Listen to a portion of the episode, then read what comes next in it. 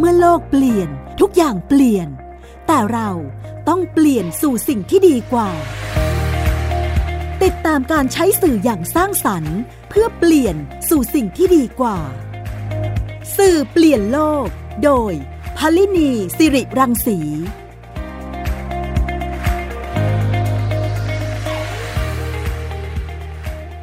วัสดีค่ะคุณผู้ฟังคะขอต้อนรับเข้าสู่รายการสื่อเปลี่ยนโลกอีกครั้งหนึ่งค่ะ ทางไทย PBS Podcast นะคะ โดยรายการนี้คุณผู้ฟังติดตามได้ทุกที่ทุกเวลานะคะในหลาย ๆ แพลตฟอร์มนะคะ ทั้งในช่องทางของไทย PBS เองนะคะ ไม่ว่าจะเป็น ทางแอปพลิเคชัน Thai PBS Podcast หรือว่าทางเว็บไซต์ของ thaipbspodcast.com นะคะ รวมไปถึงใน Twitter แล้วก็ใน Facebook ด้วยนะคะ นอกจากนี้ในช่องทางอื่น ๆ ที่เกี่ยวข้องกับเรื่องเสียงนะคะ ไม่ว่าจะเป็น Spotify SoundCloud Apple หรือว่า Google ก็เป็นอีกช่องทางหนึ่งนะคะ ที่คุณฟังติดตามสื่อเปลี่ยนโลกได้นะคะ สำหรับรายการสื่อเปลี่ยนโลกนะคะ ทุกสัปดาห์เราก็จะพูดคุยกันในเรื่องราวของสื่อ ที่เราเชื่อว่าเป็นการที่เราได้เสพสื่อหรือมีสื่อที่ดีเนี่ยจะนำไปสู่การเปลี่ยนแปลงสู่สิ่งที่ดีกว่านะคะ และในวันนี้นะคะเราจะไปพูดคุยกับผู้ที่ศึกษาวิจัยนะคะ โดยที่งานวิจัยนี้เนี่ยนำไปสู่ความเข้าใจชุมชน และก็นำไปสู่การเปลี่ยนแปลงอะไรได้บ้างนะคะ กับ โครงการศึกษาวิจัยชุมชนในลุ่มแม่น้ำท่าจีนนะคะ โดยมีดรนรพลดวงวิเศษ หัวหน้ากลุ่มงานวิจัยและพัฒนาศูนย์มนุษยวิทยาสิรินทรเนี่ยมาพูดคุยกับเราในรายการวันนี้นะคะ ซึ่งโครงการนี้เองเนี่ยก็ได้ทำหนังสือออกมาน่าสนใจมากนะคะ ถ้าคุณฟัง อยากจะเข้าไปติดตามเนี่ย เดี๋ยวเราจะไปคุยกับดรนรพลกันนะคะว่า หนังสือสาครบุรีจากวิถีชาวบ้าน การเปลี่ยนผ่านวิถีชีวิตท้องถิ่นในรุ่มแม่น้ำท่าจีน จังหวัดสมุทรสาครนั้นเป็นอย่างไรนะคะ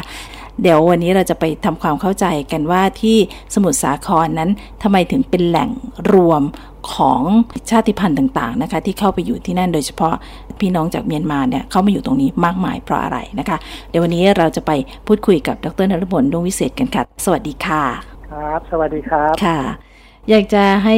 เล่าให้ฟังค่ะว่าในในโครงการศึกษาวิจัยนี้บอกว่าเป็นวิจัยชุมชนในรุ่มแม่น้ำท่าจีน แต่ว่าเลือกสมุทรสาครเนี่ยเป็นพื้นที่ในการศึกษาค่ะทำไมถึงเลือกตรงนี้อะคะก็ความคิดเบื้องต้นเนี่ยเราเราคิดว่า ลุ่มน้ำท่าจีนเนี่ยมันเป็นลุ่มน้ำที่มีความสำคัญทางประวัติศาสตร์ เพราะว่าเป็นชุมชนของกลุ่มชาติพันธุ์หลายชุมชนเนี่ยได้เข้ามาตั้งถิ่นฐานค่ะแล้วก็เป็นชุมชนที่อยู่ใกล้เขตพระนครหรือในเขตกรุงเทพแล้วเราศูนย์อนุญาสิรินทรในฐานะที่เป็นสถาบันวิชาการแล้วก็ ต้องการทำความเข้าใจประสบการณ์ของกลุ่มชาติพันธุ์ ในพื้นที่กรุงเทพและเขตปริมณฑลก็เลยเล็งเห็นว่าพื้นที่สมุทรสาครจะทำให้เราเรียนรู้บทเรียนชีวิตของกลุ่มชาติพันธุ์ต่างๆ ที่เข้ามาอาศัยหาเลี้ยงชีพ แล้วก็มีการเปลี่ยนแปลงสร้างอัตลักษณ์ ไปตามยุคสมัยได้น่าสนใจก็เลยตัดสินใจเลือกศึกษาการเปลี่ยนแปลงในลุ่มน้ำท่าจีน โดยมีจังหวัดสมุทรสาครเป็นพื้นที่นำร่องครับ ค่ะเพราะว่าจะได้เห็นความเปลี่ยนแปลงที่เกิดขึ้นนะคะ จริง ๆ แล้วดั้งเดิมเนี่ยสมุทรสาครเนี่ยมีประวัติความเป็นมาเป็นยังไงคะอาจารย์ อยากจะให้เป็นแบ็กกราวด์ให้กับคุณผู้ฟังได้เข้าใจสมุทรสาครมากยิ่งขึ้นนะคะ สมุทรสาครเนี่ย จริง ๆ แล้วเติบโตมาตั้งแต่สมัยกรุงศรีอยุธยาโดยสมัยนั้นนะครับ จะเป็นชุมชนท่าเรือการค้าอ่ามีมีชุมชนที่เรียกว่าบ้านท่าจีน ก็คือเป็นเป็นเป็นชุมชนชาวจีนที่เดินทางเข้ามาค้าขายกับอยุธยาในช่วงนั้น แล้วก็ใช้ใช้ตรงบ้านท่าจีนนะ เป็นท่าเรือขนส่งสินค้า แล้วก็เข้าล่องเรือมาตามแม่น้ำท่าจีน แล้วก็เข้ามาถึงแม่น้ำเจ้าพยาเนี่ยผ่านเส้นทางมาเรื่อยๆ จนถึงอยุธยาก็คือเป็นเป็นชุมชนที่จอดพักอ่าเรือสำเภาจากประเทศจีน อืม ค่ะ เพราะฉะนั้นตรงนี้เนี่ยก็เป็นแหล่งค้าขายเป็นแหล่งที่นำเข้าและส่งออก สำคัญสินค้าจากประเทศจีนประเทศจีนที่เข้ามาสู่กรุงศรีอยุธยาในในสมัยนั้นในสมัยนั้นค่ะค่ะแล้วก็จนจนขนาดชุมชนก็เพิ่มจำนวนประชากรแล้วก็ใหญ่โตขึ้นจนจนทำให้ตั้งเป็นหัวเมือง แล้วก็อ่ากษัตริย์อยุธยาก็ส่งส่งขุนนางส่งข้าราชการเนี่ยลงมา มาดูแลหัวเมืองเนี้ยก็เลยเปลี่ยนชื่อเป็น หัวเมือง เรียกว่าสาครบุรีในปีพศ2097อืมค่ะอ่าก็นับแต่นั้นมาก็ชื่อสาครบุรีก็คือชื่อชื่อหัวเมืองท่าที่อยู่ปากอ่าวไทย แล้วก็อยู่อยู่ริมแม่น้ำท่าจีน อืม โอ้ ชื่อเพราะเนาะสาครบุรี สาครสาครบุรีก็เป็นชื่อของสายน้ำก็คือเมืองแห่งสายน้ำอ๋อค่ะ นี่ก็เป็น เป็นความเป็นมาสั้น ๆ นะคะ จริงๆ ประวัติเนี่ยมีอย่างยาวนานนะคะ ทีนี้ในการศึกษางานวิจัยชิ้นนี้เนี่ยศึกษาอะไรบ้างค่ะ เราก็แยกประเด็นศึกษาเป็นสามเรื่องด้วยกันนะครับ เรื่องแรกเนี่ยเราเราก็ศึกษาเรื่องประวัติศาสตร์ การตั้งถิ่นฐานของกลุ่มชาติพันธุ์ต่างๆ ในเขตสาครบุรีเรื่องที่สองก็ศึกษา เรื่องนิเวศวัฒนธรรม เช่น การเรียกชื่อ หมู่บ้าน เรียกชื่อถิ่นอาศัย ตามสภาพแวดล้อม ตามวิธีการทำมาหากิน การยังชีพ อันนี้ก็เรื่องที่สามก็จะเป็นมิติศาสนาและความเชื่อของคนท้องถิ่นก็เป็นสามเรื่องใหญ่ ๆ แล้วก็ประมวลกันทั้งหมดเลยเนี่ย ก็เพื่อที่ทำความเข้าใจว่าทั้งสามเรื่องเนี่ย จากอดีตจนถึงปัจจุบัน ผู้คนมีการเปลี่ยนแปลงสภาพสังคมเศรษฐกิจการเปลี่ยนแปลงชุมชน และความเชื่อทางศาสนาจากอดีตจนถึงปัจจุบันนี้เขาเขาได้ปรับตัวและเปลี่ยนแปลงไปตามยุคสมัยยังไง ตั้งแต่อยุธยามาจนถึงกรุงเทพในปัจจุบันนี้ ทีนี้คนที่เข้ามาอยู่ที่นี่เนี่ยค่ะจากจากเดิมที่เป็นชาวจีนที่เข้ามาค้าขายในอยุธยาแล้วเนี่ยค่ะ แล้วมีความเปลี่ยนแปลงอะไรเกิดขึ้นจนกระทั่งถึงปัจจุบันนะคะ ก็แบ่งยุคสมัยน่าจะเป็นสักสี่ห้าช่วงเวลาด้วยกันนะครับก็คือช่วงตั้งแต่สมัยอยุธยาจนถึงช่วงกรุงธนบุรีเนี่ยเป็นเป็นช่วงชุมชนชาวจีนที่ทำการค้าขายกับอยุธยาเป็นหลักแล้วเส้นทางเส้นทางแม่น้ำท่าจีนก็จะเป็นเส้นทางของเรือสำเภาที่นำสินค้าไปส่งต่อกับ กรุงกรุงศรีอยุธยาช่วงช่วงเนี้ย อ่า ชุมชนจะมีไม่ค่อยหนาแน่นเท่าไหร่ ก็จะกระจุกตัวยันกันอยู่ตรงที่บ้านท่าจีน ซึ่งปัจจุบันเนี้ย ปัจจุบันเนี้ยเป็นที่ตั้งของวัดใหญ่จอมปราสาทโอ้ครับแต่ว่าสภาพบ้านเรือนในอดีตเนี่ยก็ถูกแม่น้ำกัดเซาะตลิ่งพังไปแล้ว มันก็ไม่ค่อยเหลือสภาพชุมชนเก่าแล้วนะครับ อืม ค่ะ ครับ ต่อมายุคยุคที่สองนี่ก็เป็นยุคสมัยกรุงธนบุรี ยุคยุคสมัยกรุงธนบุรีเนี่ย เป็นยุคซึ่งมีการอพยพของคนอีกกลุ่มหนึ่งเข้ามาก็คือกลุ่มกลุ่มที่เรียกว่าเป็นกลุ่มคนมอญกลุ่มคนมอญเนี่ยก็จะมาตั้งลกลากอยู่บริเวณเรียกว่าชุมชนบ้านเกาะนะครับ ชุมชนบ้านเกาะเนี่ยก็อยู่ติดกับแม่น้ำท่าจีน อ่า แล้วก็มี ชุมชนคลองเจ็ดลิ้ว ชุมชนคลองคุ ชุมชนที่อยู่รอบแม่น้ำท่าจีนทั้งหมด อันนี้เป็นเป็นชุมชนมอญมอนเนี่ยเข้ามาสองละลอกก็คือละลอกที่หนึ่งในสมัยกรุงธนบุรี ค่ะ แล้วก็ละมอนละลอกที่สองเนี่ย เป็นมอนในช่วงสมัยรัชกาลที่สามเนื่องจากสมัยรัชกาลที่สามมีการขุดคลองจากกรุงเทพก็คือ คลองมหาชัย มามาทะลุแม่น้ำท่าจีนตรงอำเภอเมืองจังหวัดสมุทรสาครปัจจุบันเนี้ยเขาก็เกณฑ์แรงงานมอญเนี่ยมาเป็นมาเป็นแรงงานขุดคลองก็ทำทำให้ชาวมอญเนี่ยก็มาตั้งลกลากอยู่ริมคลอง ยาวไปจนถึงคลองคลองสุนัขหอนที่ไปทะลุแม่น้ำแม่กองที่จังหวัดสมุทรสงคราม คือขุดช่วงที่สองช่วงที่สามคือช่วงต้นและนานาโกสินทร์ก็คือตั้งแต่ สมัยรัชกาลที่หนึ่งสมัยถึงรัชกาลที่ห้าค่ะช่วงเนี้ย มีการเข้ามาของชาวตะวันตกทำให้สยาม หรือในช่วงต้นรัตนโกสินทร์เนี่ย มีการทำสัญญาในการส่งข้าวกับกับอังกฤษ มีการทำสนธิสัญญาเบลริงนะครับ อืมค่ะ ช่วงช่วงเนี้ยสมุทรสาครน่ะเป็นพื้นที่ เป้าหมายของการขยายการปลูกข้าว เพื่อจะส่งออกไปอย่างประเทศอังกฤษ รวมถึงการส่งออกน้ำตาลทำให้มีการปลูกอ้อย แล้วก็แรงงานจีนก็จะเข้ามามีบทบาทในการสร้างคลองที่เป็นเป็นเส้นทางนำสินค้า เช่นข้าวหรือผลิตผลทางด้านการเกษตรเนี่ย ส่งไปยังเขตกรุงเทพ อันนี้คือ การขยายตัวของอาพื้นที่นากับพื้นที่การทำไร่อ้อย อันนี้อันนี้คือช่วงที่สาม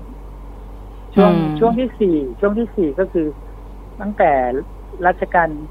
ที่ห้าเป็นต้นมาจนถึงสมัยสมัยรัชกาลที่เจ็ดเนี่ยช่วงที่สี่เนี่ยเป็นช่วงที่เกิดการอ่าขุดขุดขุดคลองค่ะและการสร้างเส้นทางรถไฟ ที่เชื่อมระหว่างจากจากอ่าปากคลองสารมาถึงมหาชัย แล้วก็ต่อจากมหาชัยไปถึงแม่กลอง เส้นทางรถไฟเนี้ยทำให้การค้าประมง แล้วก็สินค้าเกษตร ขยายตัวมาก ช่วงนี้เป็นช่วงการเติบโตของชุมชนจีนท่าฉลอมกับมหาชัยทอืมำทำให้ทำให้ศูนย์กลางที่มหาชัยเนี่ย กับที่ท่าฉลอมเนี่ยเป็น เป็นชุมชน ค้าขายสินค้าประมงที่มีขนาดใหญ่มาก แล้วก็แรงงานจีนเนี่ยก็จะมาเข้ามาทำงานในภาคประมงมากขึ้นอืมเพราะว่ามีเส้นทางรถไฟส่งสินค้าของเช่น ปลากุ้งหอยเข้ามาจากแม่กลองมาจนถึงกรุงเทพมหานครอันนั้นตลาด ตลาดการค้าริมทางรถไฟนี่ก็จะคึกคักมากเลยในช่วงรัชกาลที่ห้าถึงรัชกาลที่เจ็ดอืมค่ะ ก็เปลี่ยนแล้วก็การเดินทางมาเป็นรถไฟใช่ค่ะ มาเป็นรถไฟค่ะแล้วก็ช่วงช่วงช่วงที่ห้าก็คือ ตั้งแต่ช่วงสงครามโลกครั้งที่สองมาจนถึงมาจนถึงปัจจุบันเนี้ยนะครับ เป็นช่วงซึ่งมีการตัดถนน มีการตั้งโรงงานอุตสาหกรรม แล้วก็เกิดการขยายตัวต อนเนี้ยคูคลองเริ่มหมดบทบาทลงอืมถนนเช่นอ่าถนนธนบุรีปากท่ออ่าอ่าเส้นทางถนนที่พระรามลงไปสู่ถนทานงพระรามใต้สองใช่ไหมทางคะใต้ค่ะใช่ถนน ถนนพระรามสองถนนเอกชัยถค่ะนนเศรษฐกิจที่ตัดผ่านไปจากอ่ากรุงเทพผ่านสมุทรสาครแล้วก็ไปไปทะลุที่สมุทรสงครามจนออก ออกลาดบุรีออกไปเพชรบุรีไปทางภาคใต้ค่ะใช่อันนี้ก็เป็นยุคของการเติบโตของถนน แล้วก็นิคมอุตสาหกรรม ช่วงนี้เป็นช่วงซึ่งเมืองสมุทรสาครเปลี่ยนสภาพภูคลองเนี่ย เริ่มตลาดริมน้ำเริ่มหมดบทบาทลงคนก็หันมาใช้ถนนมากขึ้นอืมอันนี้คือ ภาพรวมของการเปลี่ยนแปลงตามยุคสมัยเป็นสี่ห้าช่วงด้วยกันรับค่ะ ซึ่งทั้งหมดนี้รวบรวมอยู่ในหนังสือสาครบุรีจากวิถีชาวบ้าน การเปลี่ยนผ่านวิถีใช่ชีวิตท้องถิ่นในรุ่มแม่น้ำท่าจีนจังหวัดสมุทรสาครทั้งหมดแล้วใช่ไหมคะใช่ครับค่ะ คุณกำลังฟังรายการ สื่อเปลี่ยนโลกไทย PBS Podcast ทีนี้ในในการที่เราศึกษางานวิจัยที่ออกมาเนี่ยค่ะอาจารย์ดรนรพลเห็นว่าเราจะได้ประโยชน์อะไรจากการที่ได้ศึกษาอดีตครับแล้วก็ได้เข้าใจวิถีชีวิตของชุมชนที่นั่นบ้างคะครับ ประโยชน์อย่างแรกเลย คือเราทำให้เราเห็นว่าความหลากหลายทางชาติพันธุ์ในพื้นที่สมุทรสาครน่ะมันมีมานานแล้ว มันทำให้เราเข้าใจว่าคนไทยอาศัยอยู่กับกลุ่มชาติพันธุ์อื่น ๆ มานมนาน แล้วก็พึ่งพาอาศัยกัน เป็นเพื่อนบ้านที่มีมิตรไมตรีมีความเชื่อร่วมกัน แล้วก็มีการแต่งงานข้ามกันไปกันมา เช่น คนจีนจากพ้นทะเลแต่งงานกับคนมอญคนมอญคนมอญแต่งงานกับคนไทย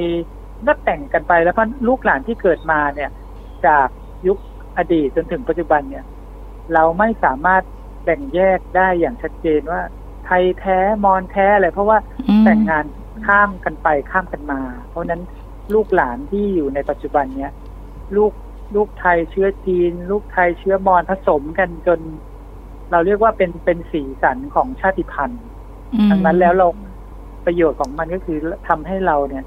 เคารพวัฒนธรรมที่แตกต่างหลากหลาย แล้วเราอยู่ด้วยกันอย่างพึ่งพาใส่กัน ไม่ได้ไม่ได้ไม่ได้มีใครเหนือกว่ากันหรือดีกว่ากัน เพราะว่าเราแชร์ประสบการณ์ทำมาหากิน วัฒนธรรมความเชื่อร่วมกัน คนจีนก็นับถือ เทพเจ้าจีนพร้อมกับการไหว้พระเข้าวัดทำบุญ เช่นเดียวกับคนมอญก็มีการแชร์ความเชื่อทางศาสนาประเพณีวัฒนธรรมร่วมกัน นั้นสิ่งที่เป็นความเชื่อประเพณีต่าง ๆ เนี่ย ก็เป็นสีสันของการหล่อหลอมรวมวัฒนธรรมแบบต่าง ๆ เข้ามาอยู่ในพื้นที่ อันนี้ก็คือคือตัวอย่างหนึ่งที่ทำให้เห็นว่า ความหลากหลายทางวัฒนธรรมเนี่ย มันมันสร้าง มันสร้างตัวตนของเราขึ้นมาได้ อืมค่ะ ซึ่งค่ะ ซึ่งความหลากหลายวัฒนธรรมนี้ทำให้เป็นส่วนหนึ่งที่ทำให้เกิดความสมัครสมานสามัคคี เข้าใจซึ่งกันและกัน แล้วก็ไม่เห็นความต่าง ระหว่างเชื้อชาติที่มีการแลกเปลี่ยนในในในเชิงการแต่งงานข้ามกันไปกันมาใช่ไหมคะใช่ใช่ครับค่ะ ก็คือการการอยู่กับคนอื่นเนี่ย เป็นสิ่งซึ่งอ่าเป็นบทเรียนที่สำคัญว่าวัฒนธรรมมันแชร์กันมาโดยตลอด มันไม่มีมันไม่มีความคิดที่เรียกว่าไทยแท้เนี่ย ความคิดแบบนี้มันไม่มีมีแต่ว่าความเป็นไทยเราจะ เจือปนด้วยวัฒนธรรมของคนอื่นด้วยด้วยมุมมองที่หลากหลายยังไง บทเรียนที่สองเนี่ย ก็คือเราเรายิ่งเข้าใจการทำมาหากิน การพึ่งพา ทรัพยากรธรรมชาติและสิ่งแวดล้อม เราเห็นว่าจากยุคเกษตรกรรม ตั้งแต่การทำนามาจนถึงการทำประมง การทำอุตสาหกรรม และการพัฒนา ระบบการขนส่งมวลชนสมัยใหม่เนี่ยแต่และยุคสมัยเนี่ย ค่อนข้างใช้ประโยชน์จากทรัพยากรและธรรมชาติที่ไม่เหมือนกัน จากจากจากยุคที่คนท้องถิ่นพึ่งพาธรรมชาติ เขาให้ความเคารพกับแม่น้ำลำคลอง เพราะนั้นตามตามพื้นนา ตามหมู่บ้าน ตามแหล่งแหล่งน้ำที่เป็นสาขาภูคลองต่าง ๆ เนี่ยเขาจะมีสารสิ่งศักดิ์สิทธิ์ประจำถิ่นนั้นๆอยู่สิ่งศักดิ์สิทธิ์ที่ประจำถิ่นตามคุ้งน้ำตามโคกนาหรือตามชุมชนเนี่ย มันจะท้อนให้เห็นว่า มนุษย์จะต้องเคารพธรรมชาติ แต่พอพอถนนมันตัดเข้ามาเนี่ย เราเห็นว่าการเคารพธรรมชาติมันเปลี่ยนแปลงไป แม่น้ำลำคลองกลายเป็นที่ทิ้งขยะ แล้วก็ทิ้งทิ้งน้ำเสียของโรงงานอุตสาหกรรมศาลเจ้าหลายแห่งเนี่ย ถูกถูกกลายเป็นอยู่เคียงข้างกับกองขยะไปเลย มันทำให้เห็นว่าการพัฒนาของไทยเราเนี่ย ที่เดินที่เลือกที่จะเลือกการพัฒนาอุตสาหกรรมเนี่ย มันเป็นทางเลือกที่บ่อนทำลายนิเวศ บ่อนทำลายสภาพแวดล้อมทางธรรมชาติ มันมีการปรับเปลี่ยน ที่นาไปเป็นนากุ้งหลาย ๆ แห่งเนี่ยมันทำให้นิเวศเปลี่ยนแปลงไป มันมีส่งผลกระทบต่อพืชพันธุ์ธรรมชาติ การการทำนากุ้งเนี่ย มันเพิ่งเกิดมาในช่วงประมาณไม่ถึงสามสิบสี่สิบปีนะครับมันทำให้การการทำนากุ้งเนี่ยมันใช้สารเคมี แล้วก็มันทำให้ที่ดินหน้าดินเนี่ยทุดโทรมมาก สิ่งแวดล้อมที่เป็นระบบนิเวศ ชายฝั่งทะเล เช่นน้ำกร่อยเนี่ยพืชพันธุ์หลายอย่างเนี่ยมันมันหายไปแล้วมันก็เสื่อมโทรมเพราะว่าเพราะว่าเราเน้นอุตสาหกรรมประมงกับเน้นโรงงานอุตสาหกรรมที่เข้าไปแทรกตัวอยู่ในพื้นที่ลุ่มน้ำพวกนี้นะครับเพราะนั้นบทเรียนที่สำคัญเลย การพัฒนาอุตสาหกรรมที่ละเลยการเคารพธรรมชาติเนี่ย มันมันทำให้ คนบางกลุ่มเนี่ย ต้องอยู่กับความเสื่อมโทรมของสิ่งแวดล้อมชุมชนซึ่งเคยมีความอุดมสมบูรณ์ในที่ดินหรือว่าในพืชพันธุ์ต่าง ๆ เนี่ยพอในทุนเข้าไปกว้านกว้านซื้อที่ดินน่ะ แล้วก็ไปสร้างโรงงานอุตสาหกรรม หรือสร้างหมู่บ้านจัดสรรน่ะ เป็นคนต่างถิ่นที่เข้ามา เป็นในทุนคนนอกที่เข้ามา มัน มันไม่มีความ ยึดโยงกับเครือญาติชาติพันธุ์แบบเก่า ค่ะ แล้วแล้วก็เหมือนกับเกิดการเอารัดเอาเปรียบของคนท้องถิ่น แล้วก็ทำให้สภาพแวดล้อมมันมีมลพิษ แล้วก็เกิดเกิดความไม่สมดุลของนิเวศ เราจะเห็นว่าคูคลองที่เคยอุดมสมบูรณ์เนี่ยพืชพืชพันไม้หรือสัตว์น้ำทั้งหลายเนี่ย ลดร้อยหายไปมากเลย เพราะว่าโรงงาน สมัยใหม่ แล้วก็การประมงแบบอุตสาหกรรมอวนลากสมัยใหม่เนี่ย มามาทำให้ทรัพยากรเหล่านี้ล่อยหล่อลงไปเรื่อยๆครับ อันนี้คืออันนี้คือบทเรียนของการพัฒนาสิ่งแวดล้อมค่ะซึ่งมองจากการ เปลี่ยนแปลงที่เกิดขึ้นนะคะ จากอดีตจนกระทั่งถึงถึงปัจจุบันนะคะ ซึ่งหนังสือที่นั้นได้กล่าวเมื่อสักครู่นี้นะคะ ตรงนี้เองเนี่ยถ้าเกิดว่าคุณฟังสนใจเนี่ยค่ะจะเข้าไปอ่านเรื่องราวเรื่องเล่าที่ดรนรุพลเล่าให้เราฟังเมื่อสักครู่เนี่ยค่ะ ได้ที่ไหนยังไงคะสามารถเข้าไปดาวน์โหลดหนังสือเป็นเป็นเป็น PDF นะครับ เข้าไปที่เว็บไซต์ศูนย์เรียสินทรนะครับ พิมพ์พิมพ์ชื่อศูนย์เรียสินทรใน Google มันก็จะขึ้น แล้วก็คลิกเข้าไปในเมนูคำว่าหนังสือ แล้วก็เลื่อนเลื่อนดูชื่อหนังสือสาครบุรี แล้วก็คลิกเข้าไปที่หน้าปก จะมีคำว่าดาวน์โหลดเข้าไปสามารถดาวน์โหลดเข้าไปอ่านได้เลยครับ อ๋อ ค่ะ ก็สามารถเข้าไป ดูนะคะว่าเรื่องราวที่อาจารย์ดรนพลเล่าให้เราฟังเมื่อสักครู่นี้นะคะ เป็นเรื่องตั้งแต่อดีตนะคะที่ทำให้เราเข้าใจพื้นที่เข้าใจสภาพของผู้คนที่อยู่ที่นั่นนะคะ ซึ่งเชื่อมโยงกับในเหตุการณ์ในปัจจุบันที่เกิดขึ้นนะคะของสมุทรสาครที่ตอนนี้เนี่ยก็เพิ่ง จริงๆก็เริ่มจะสางสาเรื่องของโควิดไปบ้างแล้วนะคะ เราได้ได้เข้าใจเพื่อนพี่น้องที่อยู่ในพื้นที่ตรงนั้นนะคะ ว่าเขาเข้ามาได้อย่างไรแล้วเขาเป็นอย่างไร และที่นี่เนี่ยก็มีรากของวัฒนธรรมที่อย่างลึกมากทีเดียวนะคะมีประวัติศาสตร์อันยาวนาน มีประเพณีวัฒนธรรมที่หลากหลายนะคะ แล้วก็ได้ได้เข้าใจเขาได้ได้มากขึ้นค่ะค่ะอาจารย์มีอะไรจะฝากไหมคะ กับเรื่องราวของสาครบุรีอะค่ะาครบุรีหรือจังหวัดสมุทรสาครในปัจจุบันเนี่ย จริงๆแล้วเป็นเป็นบทเรียนของการพัฒนาเมืองในหลาย ๆ ที่ด้วยกันนะครับ บทบทเรียนที่สำคัญเลยก็คือว่า เรานโยบายของรัฐรัฐไทยเนี่ย มักจะให้ความสำคัญกับการเติบโตทางเศรษฐกิจแต่แต่ลืมมองเงื่อนไขมิติทางวัฒนธรรมที่ผู้คน ร้อยเรียงแล้วก็พึ่งพาอาศัยกันมายาวนาน ยกตัวอย่าง เช่นกลุ่มคนมอญที่เขาเข้ามาตั้งรกรากตั้งแต่ช่วงกรุงธนบุรีเนี่ยสายสายสัมพันธ์ของเขาเนี่ย มีความเชื่อมโยงกับกลุ่มคนมอญที่อยู่ในรัฐพม่า แล้วก็ปัจจุบันเนี้ยแรงงานมอญที่มาจากพม่าเป็นแรงงานที่ค่อนข้างมีบทบาทสำคัญทางเศรษฐกิจ แต่รัฐไทยเรามักจะมองแรงงานเหล่านี้ในมิติ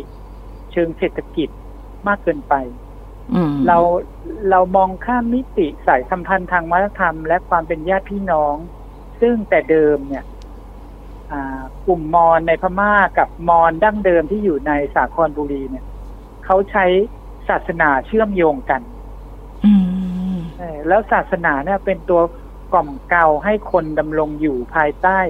ศีลธรรมและคุณงามความดีที่เขาจะต้องเคารพซึ่งกันและกัน แต่รัฐไทยไม่ได้เอามิติความเชื่อมโยงทางศาสนาและวัฒนธรรมที่คนสองสัญชาติเนี่ยมีต่อกันเข้ามาเป็นเครื่องมือในการพัฒนาแรงงาน เรามักจะจัดจัดประเภทหรือควบคุมแรงงานภายใต้กลไกของกฎหมายที่แข็งตัวเกินไป เราไม่ค่อยเห็น เราไม่เห็นมิติ แรงงานที่เขาสามารถสร้างอัตลักษณ์ข้ามวัฒนธรรมที่เขาเป็นญาติพี่น้องกันได้ค่ะอันนี้คือบทเรียนสำคัญของการพัฒนาเมืองที่มีแรงงานต่างด้าวเข้าไป เข้าไปมีความสัมพันธ์กับคนท้องถิ่น ตรงนี้เป็นบทเรียนสำคัญเลยว่า นโยบายในการพัฒนาคุณภาพชีวิตของแรงงาน ควรจะมีมิติ ความเชื่อเชิงวัฒนธรรมประเพณีเข้าไปสร้าง ทักษะและพลังในการดำรงอยู่ร่วมกันของคนไทยและแรงงานต่างด้าวให้มากขึ้นครับ ค่ะ ชัดเจนนะคะ ในงานวิจัยนี้ทำให้เราเห็นว่าเรื่องของการพัฒนานั้น จะต้องคำนึงถึงเรื่องของประเพณีวัฒนธรรม และชาติพันธุ์ที่เข้ามาอยู่ในพื้นที่นั้นด้วยนะคะ เป็นมิติอีกมิติหนึ่งที่จะต้อง ให้ให้ความสำคัญกับเรื่องนี้ด้วยเช่นกันนะคะ วันนี้ขอบพระคุณดรนฤพลดวงวิเศษนะคะ หัวหน้ากลุ่มงานวิจัยและพัฒนาศูนย์มนุษยวิทยาสิรินทรนะคะ ที่มาพูดคุยถึงเรื่องของหนังสือสาครบุรีจากวิถีชาวบ้าน การเปลี่ยนผ่านวิถีชีวิตท้องถิ่นในลุ่มแม่น้ำท่าจีนจังหวัดสมุทรสาครค่ะ ขอบพระคุณค่ะครับขอบคุณครับค่ะและวันนี้นะคะ เวลาของสื่อเปลี่ยนโลกก็หมดลงแล้วค่ะ พบกันใหม่ในสัปดาห์หน้านะคะ วันนี้ลาไปก่อนค่ะ สวัสดีค่ะ ติดตามรายการ สื่อเปลี่ยนโลก โดยพลินีสิริรังสี ได้ทางไทย PBS Podcast www.thaipbspodcast.com แอปพลิเคชัน Thai PBS Podcast และติดตามทาง Facebook กดไลค์ที่ facebook.com/thaipbspodcast